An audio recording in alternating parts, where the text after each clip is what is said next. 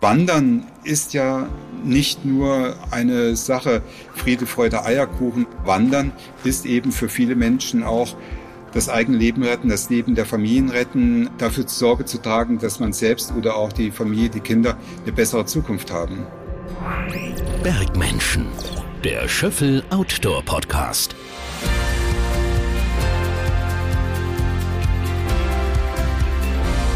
Und hier sind Sunny Love und Danny Heiß. Hallo, hallo. Schön, dass ihr wieder mit dabei seid bei unserem Bergmenschen Outdoor Podcast. Wer uns noch nicht kennt, wir sind Sunny und Dani. Journalistinnen aus München. Und wenn wir mal nicht zusammenarbeiten, dann gehen wir gerne raus in die Natur zum Wandern.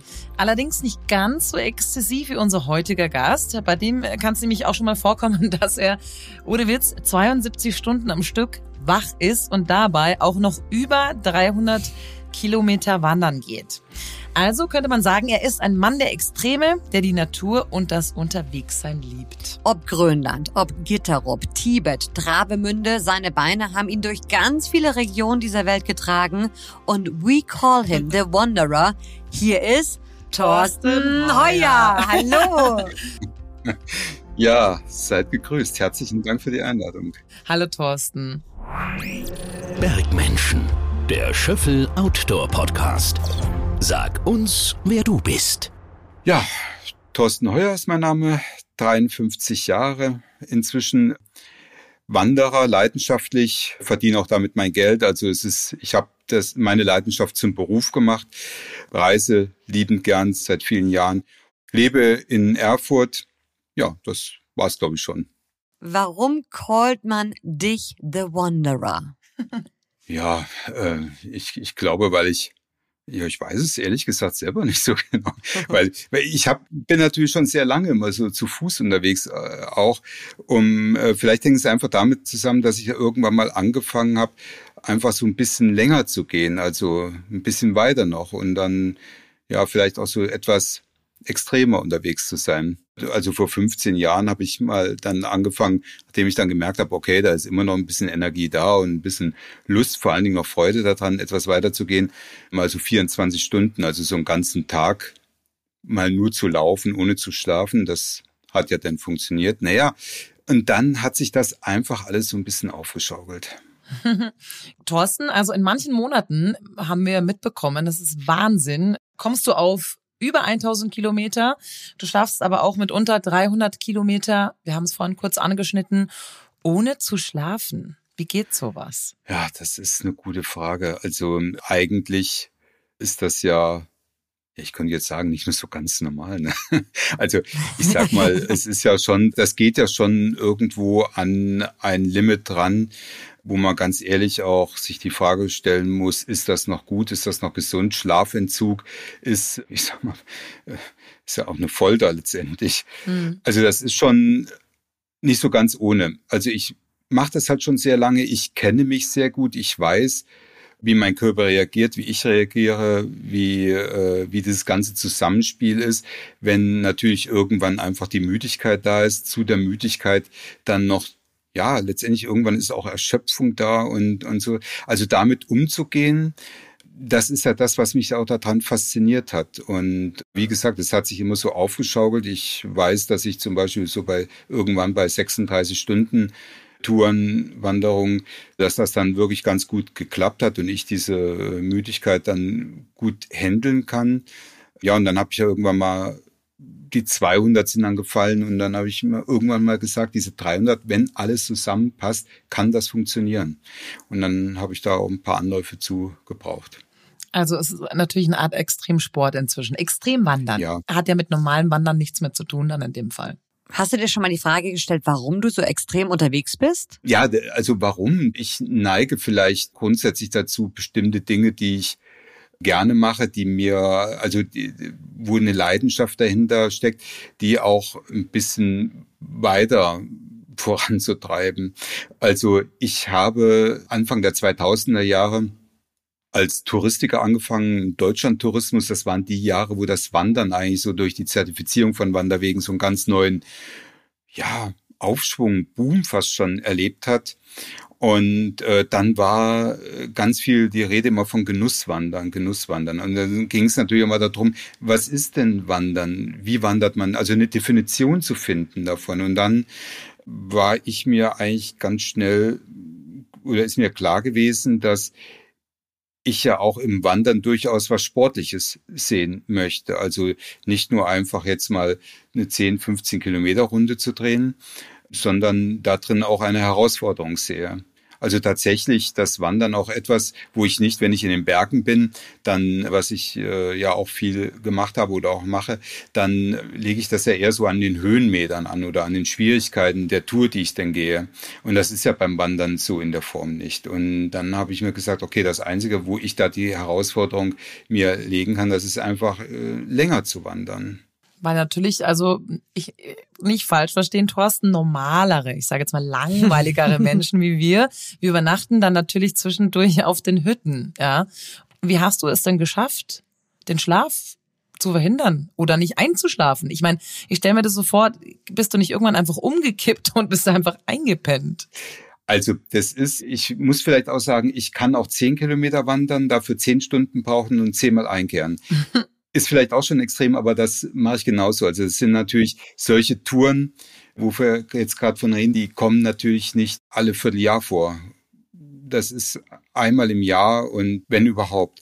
Also es ist einfach ein mentales Training. Also das ist völlig klar, wenn ich, ich meine, diese ganzen 24-Stunden-Wanderungen, die sind die letzten Jahre ja auch explodiert. Es gibt, glaube ich, in Deutschland, ich weiß es gar nicht, über 100 solcher 24-Stunden-Wanderevents. Das ist ja so gesehen nichts mehr Neues. Mhm. Es ist die mentale Vorbereitung, die einen äh, weiterbringt. Aber ich sage mal, wenn man, bei, wenn man sagt, man geht zwölf Stunden am, und ist am Wandern und man hat dann noch Lust weiterzugehen und es funktioniert und man hat keine Beeinträchtigung Blasen oder sonst irgendwas, dann schafft man auch die nächsten zwölf Stunden. Also äh, vom Körper her. Das Mentale ist dann das Entscheidende. Und ich habe dann, ja, mir, ich bin ja immer so für, für mich selber so ein Versuchskaninchen, wo ich dann rumexperimentiere. Mhm. Ich habe dann immer da, ja, geschaut, wie kann ich mich so mental so stark machen, dass das funktioniert, dass es eben immer noch mal ein Stück weitergeht. Natürlich ist irgendwann eine Grenze erreicht, das ist mir ja auch aufgezeigt worden und, und so, dann habe ich halt abgebrochen, dann ging das nicht weiter. Ich habe Familie, ich bin verheiratet, habe ein Kind. Also ähm, ich habe auch da eine Verantwortung und habe natürlich, verspreche ich dann auch immer, je nachdem, was ich da mache, aufzupassen und ich sag mal, natürlich nicht blauäugig oder dumm in irgendwas reinzulaufen hierbei kann ich es halt kalkulieren und, und das ist halt diese mentale Vorbereitung. Also wenn der Kopf, solange der Kopf sagt, da geht noch was, dann sprichwörtlich, dann geht auch noch was. Das hast du mehrmals gesagt, mental drauf vorbereiten. Wie sieht denn so eine mentale Vorbereitung auf? Machst du irgendwie Yoga oder irgendwie Mentaltraining? Nee, also Yoga mache ich überhaupt gar nicht. es ist schwierig zu erklären. Also zum Beispiel ist es ganz einfach so, dass ich dann schon meine Ernährung halt zwei, drei Monate vorher ein bisschen umstelle, sage ich mal. Ich weiß gar nicht, ob das unbedingt was damit zu tun hat. Das ist einfach für mich ein Zeichen, so ich fange jetzt was an, ich gehe jetzt in so ein das körperliche Training ist, ich bin sehr viel unterwegs, das ist einfach da. Aber dieses mentale Training, das leite ich damit sozusagen einfach ein.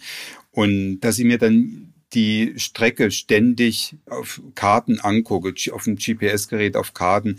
Also das ist dann wirklich so, dass ich da so richtig reintauche und ich dann vielleicht für mich auch so ein bisschen die Gewissheit habe, wenn ich dann unterwegs bin und nur mal angenommen, ich verliere die Karte, das GPS-Gerät hat keinen Saft mehr oder was auch immer, dann, dass ich die Karten so im Kopf habe, dass ich sie mir abrufen kann und sehe, wo ich lang muss. Also Visualisierungstraining. Du gehst im Vorhinein schon die ganze Strecke im Kopf durch, mehrmals wahrscheinlich. Ganz dann, genau, oder? ja. Ja, genau. Aber wie gesagt, und dann immer wieder, das ist ganz wichtig, zumindest für mich, kann ja immer nur von mir äh, da reden, dass ich mir immer wieder so Punkte setze, bestimmte, äh, ob das jetzt eine bestimmte Sehenswürdigkeit ist oder ein bestimmter Punkt in der Landschaft, ein Flecken, ein Ort, wo ich dann halt sage, okay, das ist jetzt die Etappe und dann fange ich praktisch mhm. an, eine neue Etappe zu gehen. Also ich stelle mir gar nicht so diese, wenn ich einen Weg habe, wie diese 300 Kilometer und ich stelle mir die wirklich, diese 300 Kilometer denn vor.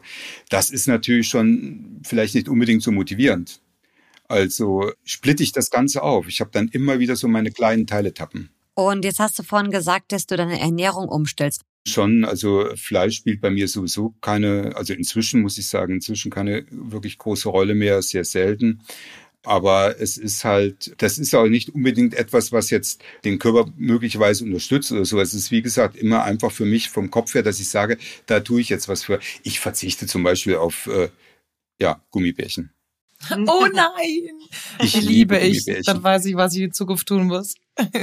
Das ist immer, das Gummibärchenverzicht ist wirklich ganz hart. Ne? Also ja. äh, Aber wegen Zucker halt, oder? Ja, ganz genau. Einfach so, Ja. wie gesagt, das ist einfach so, dass ich weiß, also das, so funktioniert das dann bei mir einfach, wenn ich weiß, ich, da steht jetzt was an, ich lege das beiseite, ich mache das nichts, pack das nicht an, dann passiert da schon was mit. Also da ist ein gewisses Training Mhm. da. Ich trinke dann auch keinen Tropfen Alkohol für über drei Mhm. Monate vorher. Und so. Und das sind alles so Sachen, die sowieso ja dem Körper gut tun. Aber was mich eigentlich da immer schon so vorbereitet darauf hin. Du, und wie sieht's mit deinen Wanderschuhen aus, Thorsten? Wie viele hast du da so schon verbraucht in deinem Leben? Wie geht's deinen Füßen? Ja, die Kü also äh, als Fußmodel hätte ich, glaube ich, keine Chance mehr. Merkt man das? Also siehst, hast du schon, sage ich mal, haben sich die Füße verändert dadurch? Weil die Sunny hat ja Ballett getanzt, glaube ich, da kennt man das auch. Ich habe krumme Füße, Thorsten. das wollte ich jetzt so nicht sagen, aber Also Fuß verändert sich ja sowieso im Laufe des Lebens. Je älter man wird, verändert sich der Fuß. Also auch, das merkt man, wenn man denkt, irgendwie vor Jahren, mein Gott, da hat mir die 45 noch gepasst, jetzt ist es 46, was ist da denn los? Das ist normal.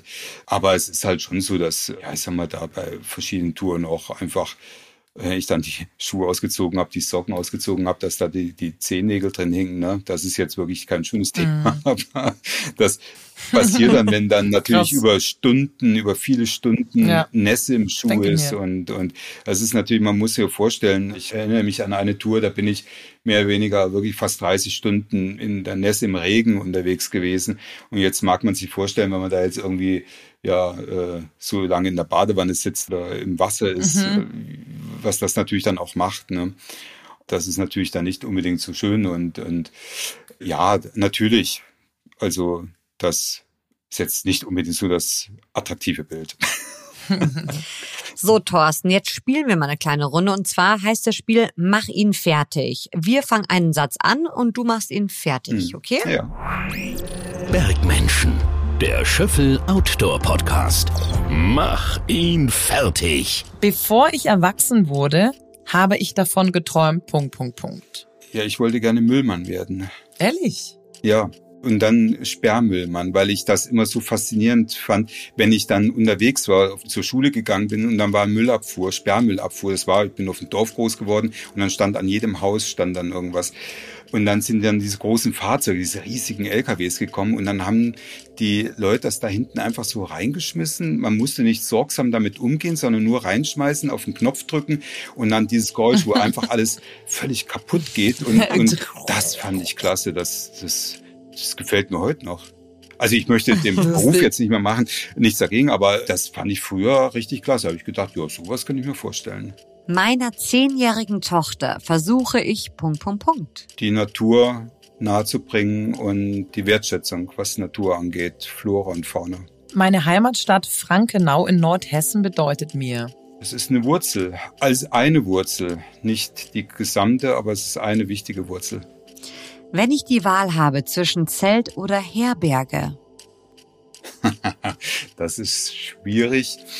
Das kommt ganz drauf an. Also äh, wenn ich jetzt schon ganz lange unterwegs bin mit meinem Zelt und mit meinem Rucksack und das ist alles patschenass und ich komme dann zu einer Herberge, dann ziehe ich die Herberge vor.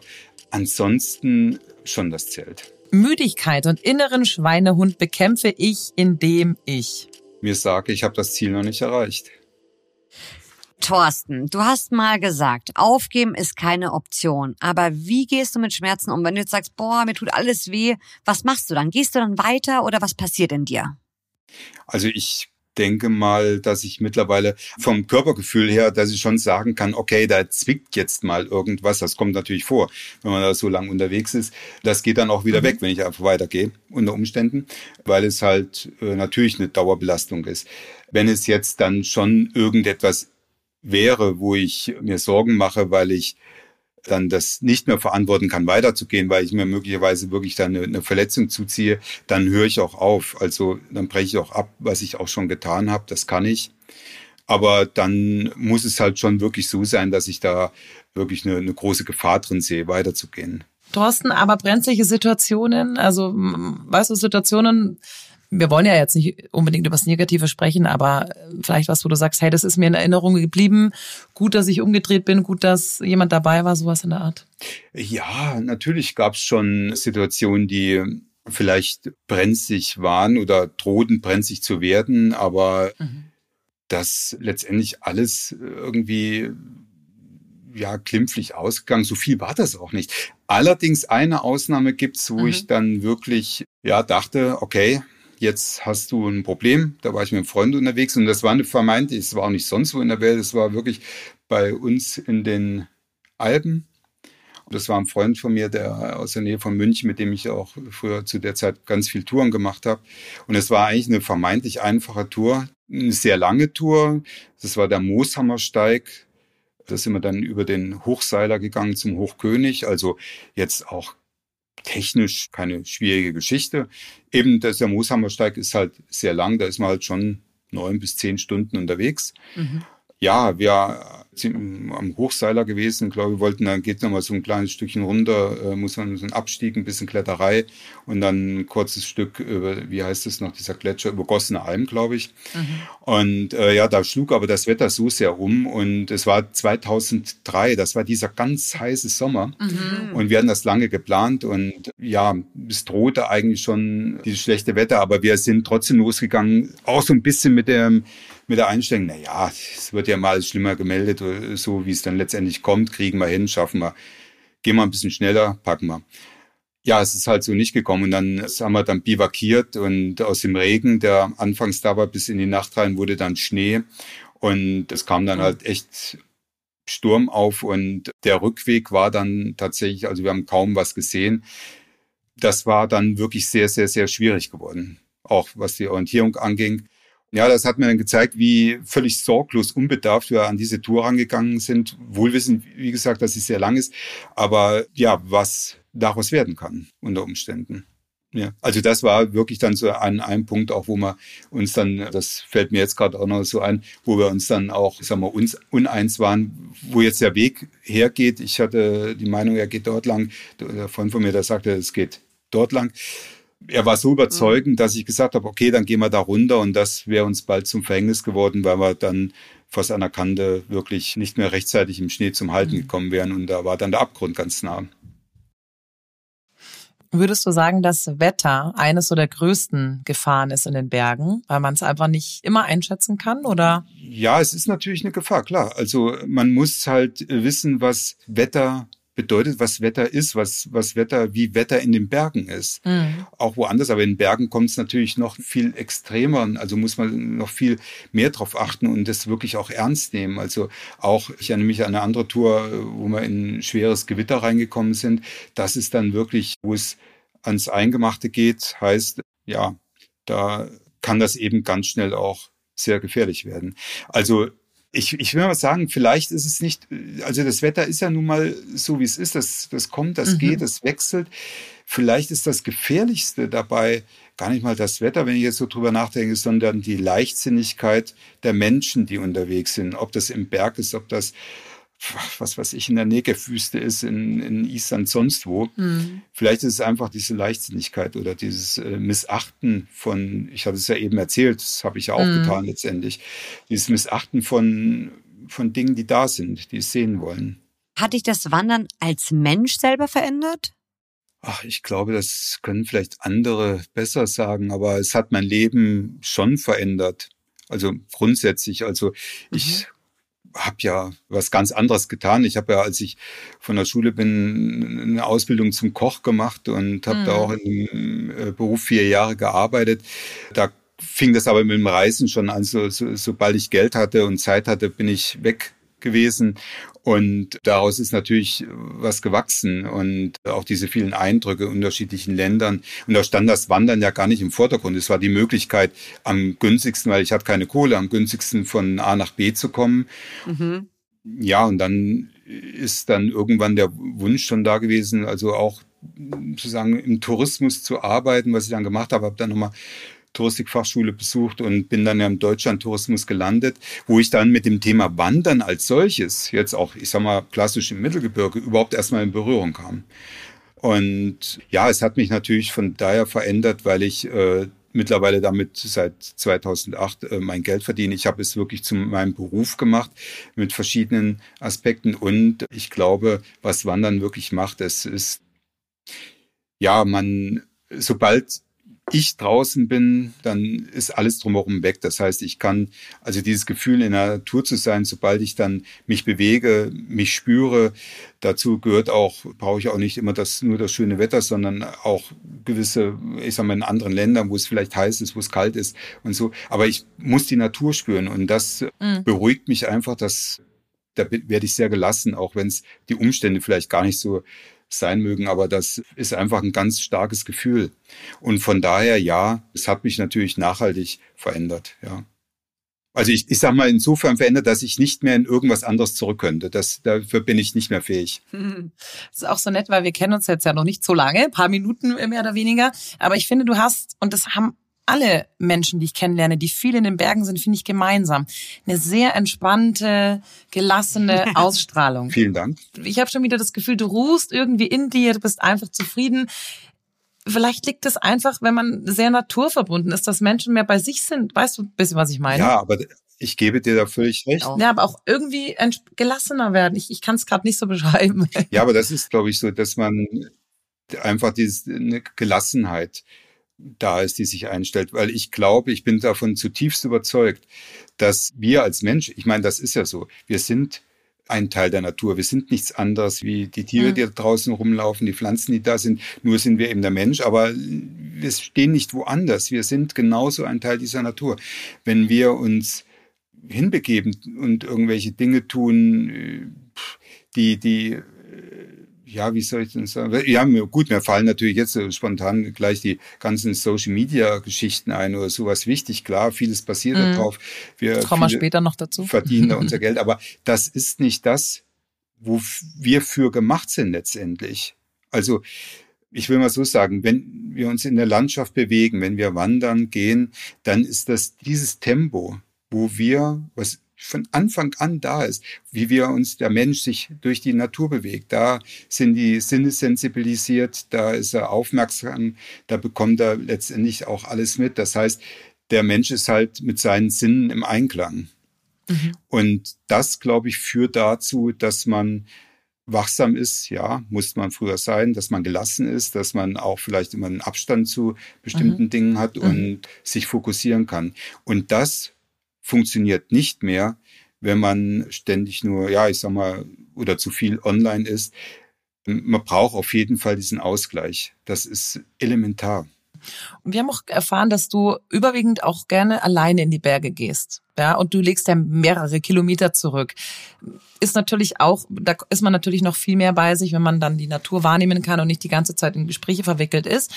Mm, was geht da so in deinem Kopf vor? Ich habe tatsächlich einen Bekannten, der hat mir letztens erzählt, wenn er alleine wandern geht, nimmt er oft so ein kleines Büchlein mit und schreibt seine Gedanken auf. Das fand ich irgendwie auch total cool. Also tatsächlich, wenn ich jetzt längere Touren mache oder sowas, dann habe ich auch ein kleines Büchlein damit, wo ich mir Notizen mache, wo ich mir was notiere, okay. was gerade so durch den Kopf geht. Ja, das mache ich. Mhm. Ich mhm. habe zum Beispiel ja als äh, nie ja Musik an oder Kopfhörer auf oder irgendwas in den Ohren. Auch bei diesen langen Touren habe ich nie, bisher nie gemacht, weil ich glaube, dass mir das gar nicht gut tun würde. Was wieder so meine Motivation angeht, diese mentale Kraft, dann nur die Stärke, sag ich mal.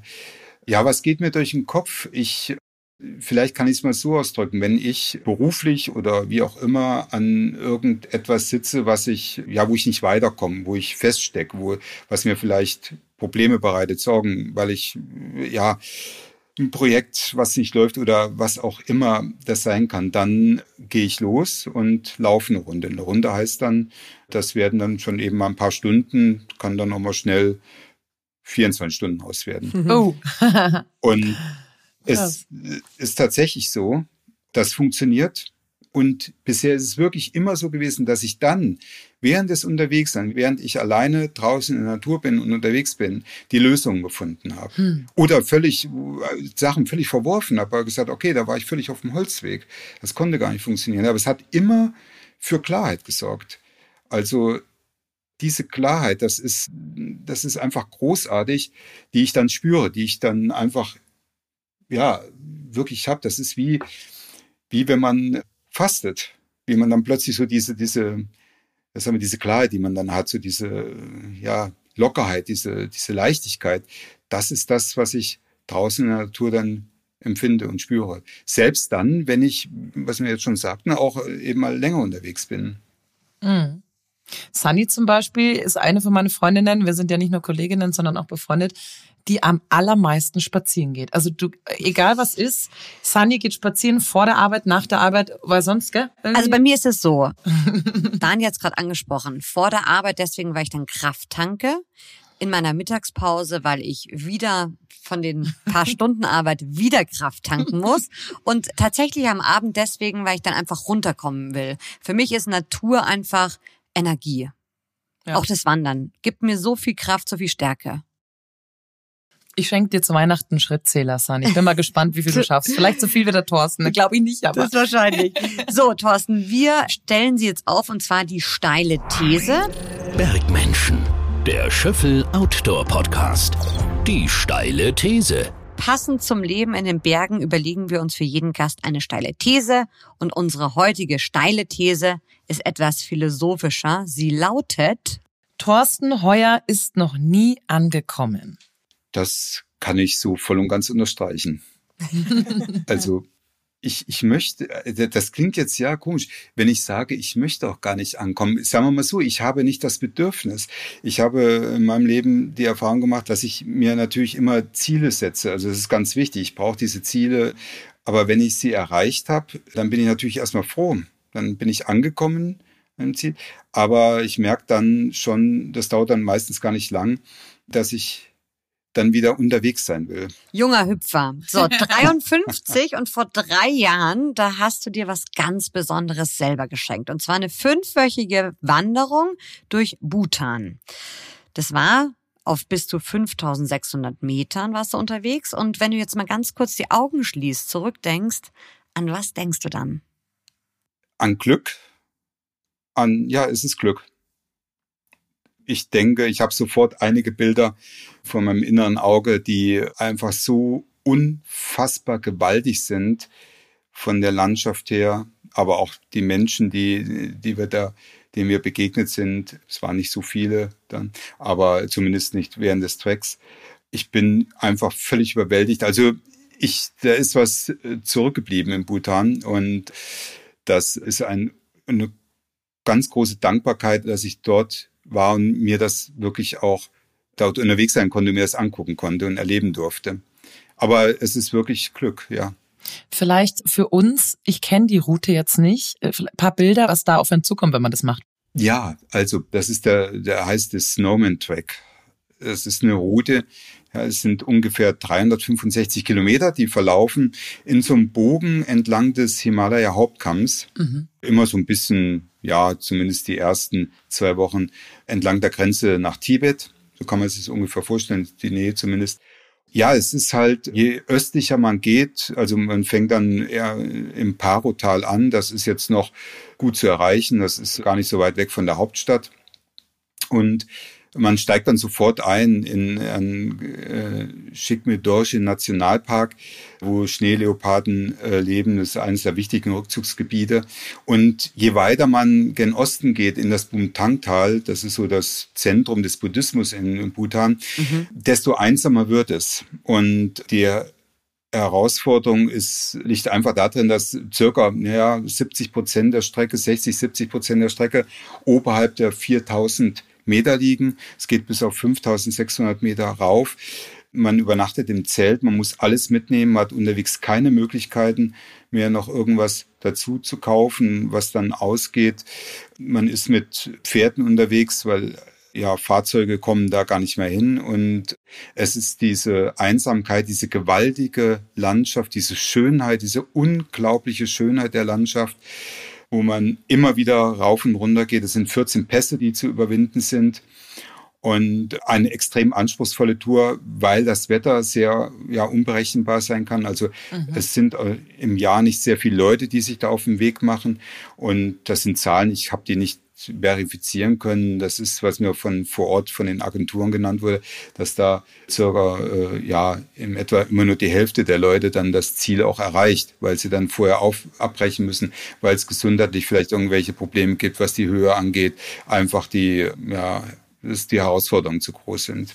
Und als du angekommen bist, was war das für ein Blick? Was war das für eine innere Ruhe? Was war das einfach für ein Glücksgefühl?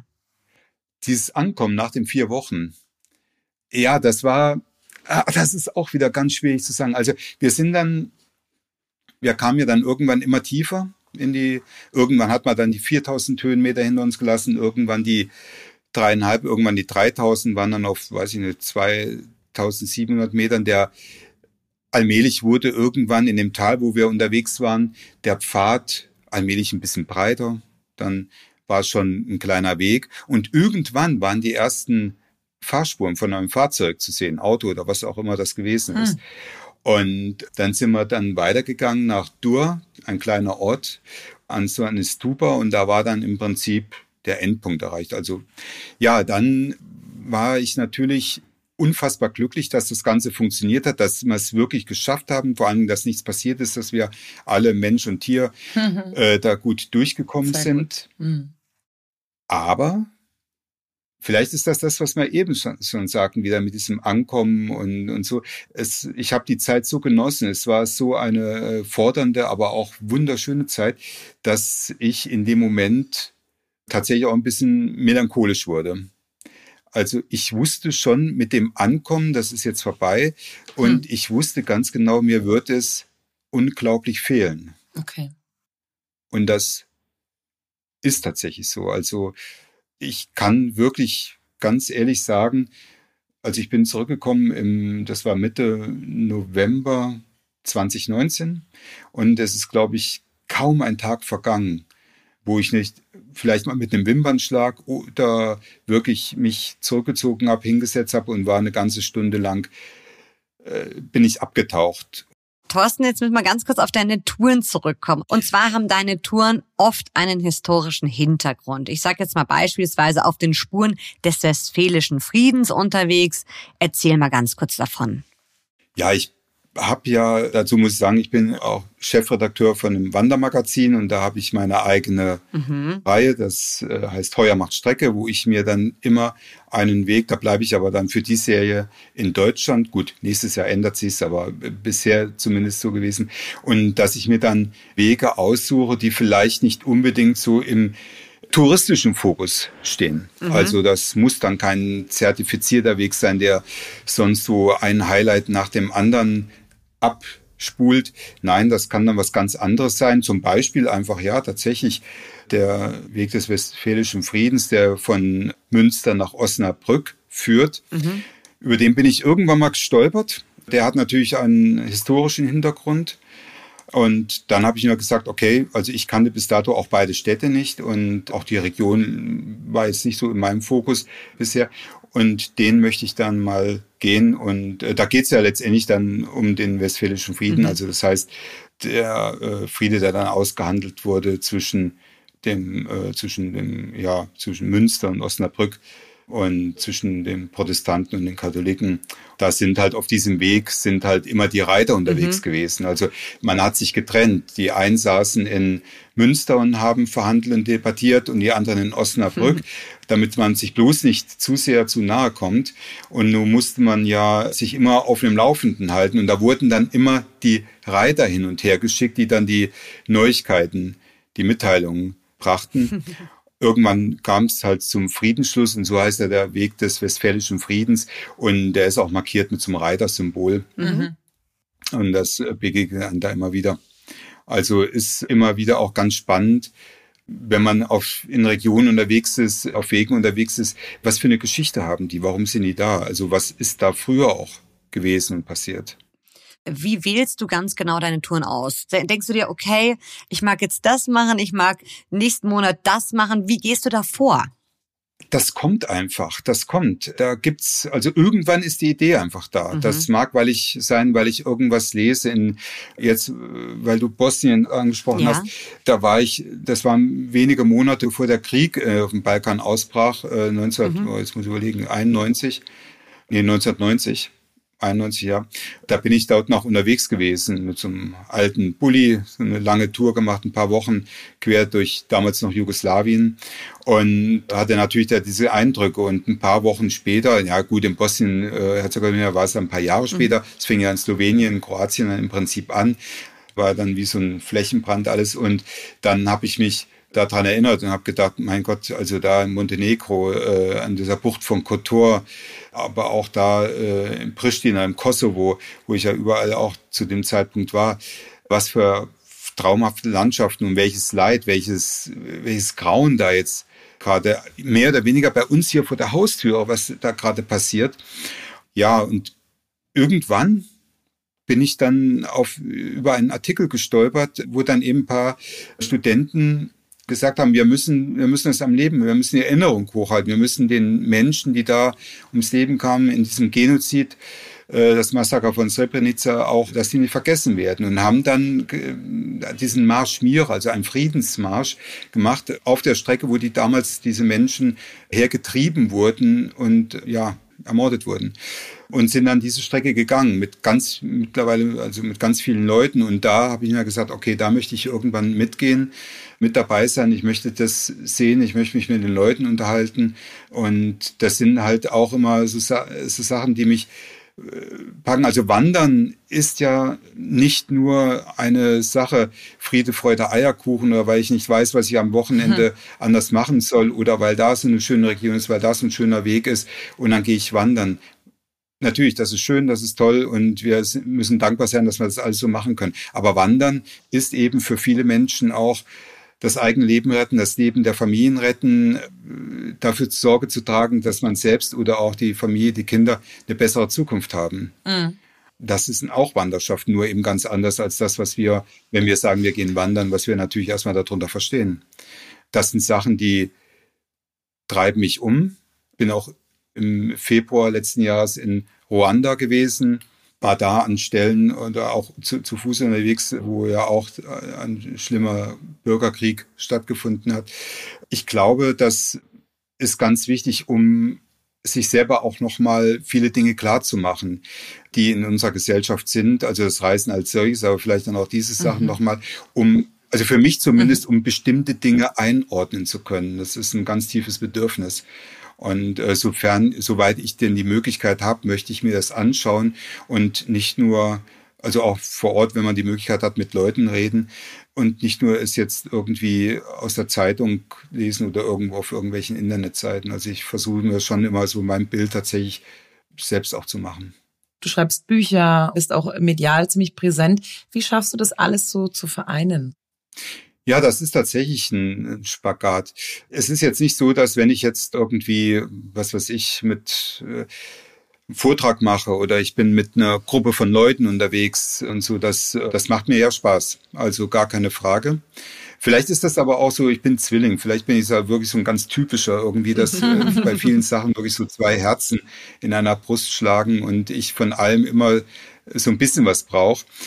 Ich bin natürlich gerne mit Menschen unterwegs, weil das ist ja eine ganz wichtige Geschichte, dieser Austausch, äh, sich gerade, wie wir das jetzt auch tun, also was da alles passiert, was alles mit dem Thema Wandern zusammenhängt, äh, mhm. gerade auch diese Themen, die mich das sehr antreiben. Auf der anderen Seite ist es halt so, dass ich diese Einsamkeit brauche, um für mich dann wieder klar zu werden. Aber ich kann das sehr gut miteinander verbinden. Im Gegenteil, ich glaube sogar, dass das eine ohne das andere gar nicht funktionieren wird. Also ich brauche da schon einfach beides auch. Mhm. Ich merke nur schon auch, dass mir diese, diese Auszeiten, dieses Alleinesein durchaus, also für mich immer diese Zeit zu haben, schon wichtiger wird die letzten Jahre eben. Dani hat es ja vorhin schon angesprochen. Wir beide sind ja äh, Radiomoderatorinnen und sie hat ja auch schon gesagt, dass ich oft, wie gesagt, mich zurückziehe und, und spazieren gehe. Deswegen kann ich dich total verstehen. Diese Öffentlichkeit auf der einen Seite in der Redaktion zu sein, Moderation zu schreiben, dann auch sehr präsent zu sein beim Sprechen und auf der anderen Seite diese Rückzug, dieses für sich alleine sein, dieses Krafttanken einfach wieder, oder?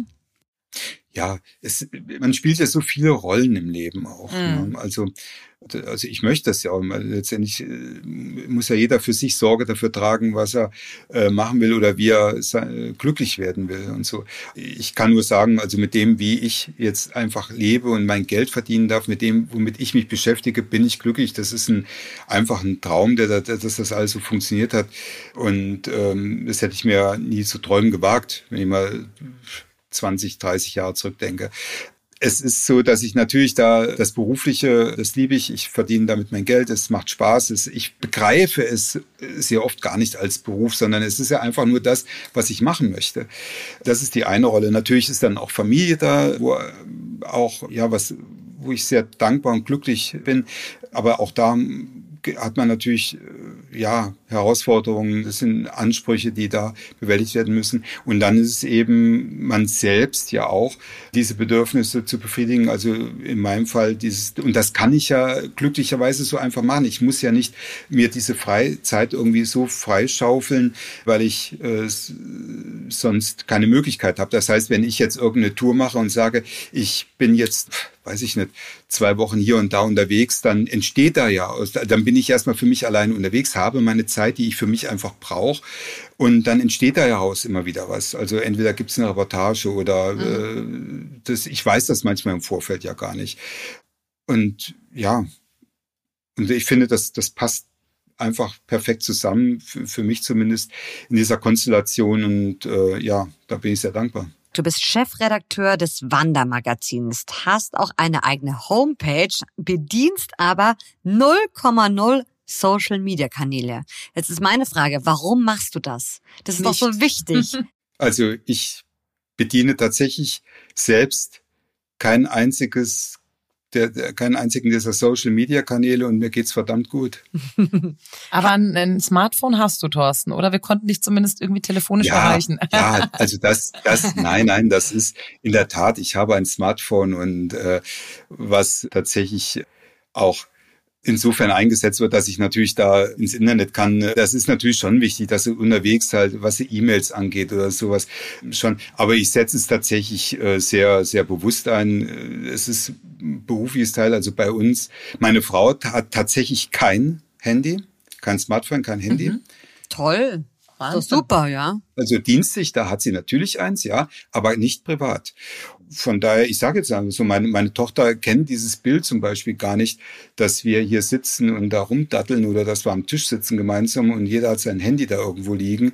Das gibt's nicht. Hm. Ja, aber ähm, es ist in der Tat so, ich muss da nochmal drauf zurückkommen, als ich mich selbstständig gemacht habe, als viele Dinge so, ein, so eine Dynamik entwickelten, die, die passierten und, und äh, so, dann, ihr glaubt gar nicht, wie viele Leute mir gesagt mhm. haben, du musst mhm das machen, du mhm. musst das machen. Mein Gott, du musst doch, äh, das musst du und, und so. Vor allem, weil du wahrscheinlich unfassbar tolle Fotos auch hast und so, ja, von deinen ganzen Touren. Ja. Da geht's ja dann schon los, weißt du, Gallery und was weiß ich. Alles. Ja, also da, Aber du hast immer ist, eine Homepage, Thorsten. Ja, genau. Also ja, also tatsächlich. Hab ich schon geguckt. Auch, ich habe auch ein bisschen was. Ja, genau. Ne? Also äh, beim, aber das ist vielleicht auch so ein bisschen, wenn mir jemand sagt, du musst, dann gehe ich sowieso erstmal auf Abstand. Dann erst recht nicht.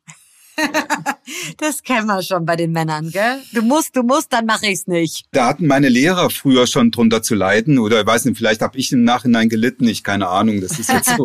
Nein, aber da dann dann glaube ich das erstmal gar nicht, weil dann mache ich mich schlau und gucke und bewerte denn und sage, muss ich das wirklich haben? Und jetzt könnte man ja sagen, okay, ich habe ja jetzt dadurch, dass ich jetzt, was weiß ich, beim Wandermagazin, natürlich sind da auch die Social Media Kanäle, die bespielt werden und da kommen ja auch Geschichten von mir und, und, und sowas alles, aber nicht nur. Das ist aber vielleicht noch was anderes, weil ich tue das nicht. Das gebe ich dann einfach ab und sage, mach mal. Mhm. Aber ich möchte es für mich tatsächlich nicht haben. Es ist eine ganz bewusste Entscheidung. Und ich habe auch, wo wir gerade dabei sind, nein, ich habe kein WhatsApp und ich bin dann immer wieder überrascht und erstaunt. Und ganz ehrlich, mir macht es mittlerweile tatsächlich auch einen gewissen Spaß, wenn dann die Leute sagen, was, du hast kein WhatsApp? Ja, wie, wie, wie, wie, wie kannst du denn da irgendwie sowas? Sag ich, ja, weiß nicht, ich ruf halt an oder ich schick's per Mail. Du postest ja gar nichts. Halt so. Keine Stories von Thorsten. Thorsten, jetzt sind wir dann schon so langsam bald am Ende angekommen und jetzt, äh, wenn wir natürlich hier schon die Gelegenheit haben und das Privileg, mit dir hier privat zu quatschen, äh, den Wanderprofi schlechthin, The Wanderer, dann vielleicht für alle, die jetzt auch demnächst mal Lust haben, wandern zu gehen, vielleicht das erste Mal oder auch schon öfter, Hast du einen Tipp für eine Tour? Oder generell, wie sollte man an seine erste Tour rangehen? Ja? So, so, ein, so eine To-Do-Liste. Ich möchte jetzt endlich auch mal wandern gehen, vielleicht ein bisschen außergewöhnlicher. Was würdest du uns da raten? Also äh, ich glaube, das ist ja das Tolle beim Wandern. Man braucht gar nicht viel. Also ein paar gute Schuhe, das ist wichtig. Sicherlich mhm. was gegen Regen oder sowas. So, und wenn man dann natürlich sagt, ich präferiere vielleicht einfach so gewisse Landschaften. Ich wollte schon immer mal in den Harz oder in den Thüringer Wald oder in die Berge oder sowas. Dann sollte man sich vielleicht erstmal eine einfache Tour raussuchen, nicht zu lang, mhm. sich nicht überfordern. Eine gescheite Einkehr gehört bestimmt auch immer dazu. Diese kleine Belohnung zwischendrin und dann am Ende ist eine ganz wichtige Geschichte. genau, immer wichtig. Da reichen auch vielleicht schon zwei Stunden aus. Und wenn man dann sagt, das ja. war richtig klasse, cool, das hat mir Spaß gemacht, dann kommt das von selbst. Also mhm. der Körper sagt schon, also weil, weil das so eine sanfte Bewegung ist und äh, wo ich hatte es vorhin schon gesagt, wo man so im Prinzip so völlig bei sich ist, dann spürt man ganz schnell, wie wohl das tut und mhm. äh, wie es einem schlagartig besser geht. Und das kommt. Jetzt habe ich mal eine ganz kurze Frage und zwar jetzt gehen wir rüber mal zur Bekleidung, ja, und zwar kommt jetzt unser genialer Outdoor-Bekleidungstipp. Jetzt haben wir die Frage an dich. Was hast du über die richtige Ausrüstung gelernt? Was sollte man anziehen? Was sollte man dabei haben? Deine persönlichen Tipps. Bergmenschen, der Schöffel Outdoor Podcast. Der geniale Bekleidungsgeheimtipp. Also grundsätzlich ist es erstmal, ich hatte es eben schon gesagt, dem Schuh kommt eine ganz wichtige Bedeutung mhm. zu. Da muss man sich Zeit nehmen mhm. für den Kauf des richtigen Schuhs. Nicht in den Laden gehen, zehn Minuten und dann mit dem Schuh rauslaufen, wird in den meisten Fällen nicht funktionieren. Guter Verkäufer nimmt sich eine Stunde, anderthalb Zeit, um den richtigen Schuh rauszufinden. Dann muss man mit den Socken vielleicht ein bisschen experimentieren. Mhm. Auch diese Kombination, das ist bei jedem einfach anders, dass man natürlich schon eine gescheite Kleidung hat. Also das heißt, bei Regenwetter braucht man natürlich auch eine, eine gute Regenjacke und so. Da sollte man sich einfach erstmal ein bisschen Zeit nehmen und dann äh, sich ein bisschen da reinfuchsen. Mein Tipp ist es halt immer erstmal ganz einfach anzufangen, ein guter Schuh und dann zu gucken, und eine gute Regenjacke, eine leichte Regenjacke, das mhm. kann natürlich auch mhm. nie was schaden. Wichtiger Aspekt ist vielleicht noch wirklich, was man so nicht beachtet, das ist ein Rucksack, dass der gut sitzt. Also da mhm. muss man auch, ein Rucksack ist letztlich so ein bisschen wie ein Schuh. Nicht jeder Rucksack passt jedem Rücken, dass man da schaut, was mag man. Eher so einen eng anliegenden oder auch, sagen wir mal, wo man ein bisschen Luft hat zwischen Rücken und Rucksack, dass die Hüftgurt, dass die Träger richtig sitzen. Das ist auch eine ganz wichtige Geschichte, weil damit wenn ich da unterwegs bin und die Träger, die drücken ständig und der sitzt nicht richtig und ich zuppel da immer dran rum, dann nervt das irgendwann, dann hat man natürlich auch keine Lust mehr. Am besten hat man jemanden dabei, der den Rucksack trägt. Gestern ja, Aha, eine kleine Anspielung auf mich, Dani. Aber was, was ich auch wirklich, was so banal ist, was vielleicht für, für totale Anfänger, das hat mir damals so geholfen, einfach ja. ein Wechselshirt. Das vergessen Immer. tatsächlich sehr viele. Ja, Ganz genau, das stimmt. Ne? Also, das ist so eine banale Sache, aber... Ja, zum Beispiel genau das. Ja, absolut. Da fällt mir auch das zweite Paar Socken noch ein, ne? Was man vielleicht Bei deinen Touren auf jeden Fall. Auf alle Fälle. Ja, ja, klar. Also da ist die Ausrüstungsliste, obwohl nur so viel länger ist sie manchmal gar nicht. Das kommt, kommt ja auch wieder drauf an. Aber ein zweites Paar Socken habe ich tatsächlich immer dabei. Gut, werde ich jetzt in Zukunft auch so machen. Ja, mache ich dir auch nach. Thorsten, dann vielen lieben Dank an genau. dich. Es war wirklich eine Ehre, mit dir zu sprechen. Dankeschön. Sehr viel Neues wieder erfahren. Wenn ihr sagt, hey, hat euch gut gefallen, gerne unseren Bergmenschen Outdoor Podcast abonnieren abonnieren. Mit Sunny und Dani freuen wir uns. Wir haben immer tolle Persönlichkeiten für euch vor dem Mikrofon. Und ja, an der Stelle, Thorsten, pass gut auf dich auf. Ja, das mache ich. Und herzlichen Dank ja, und für die dann, äh, Einladung. Alles Hat Gute. Spaß gemacht. Vielen Dank Super. fürs Gespräch. Servus. Servus. Für. Ciao. Bergmenschen. Der Schöffel Outdoor Podcast. Jetzt abonnieren und keine Folge mehr verpassen. Schöffel, ich bin raus.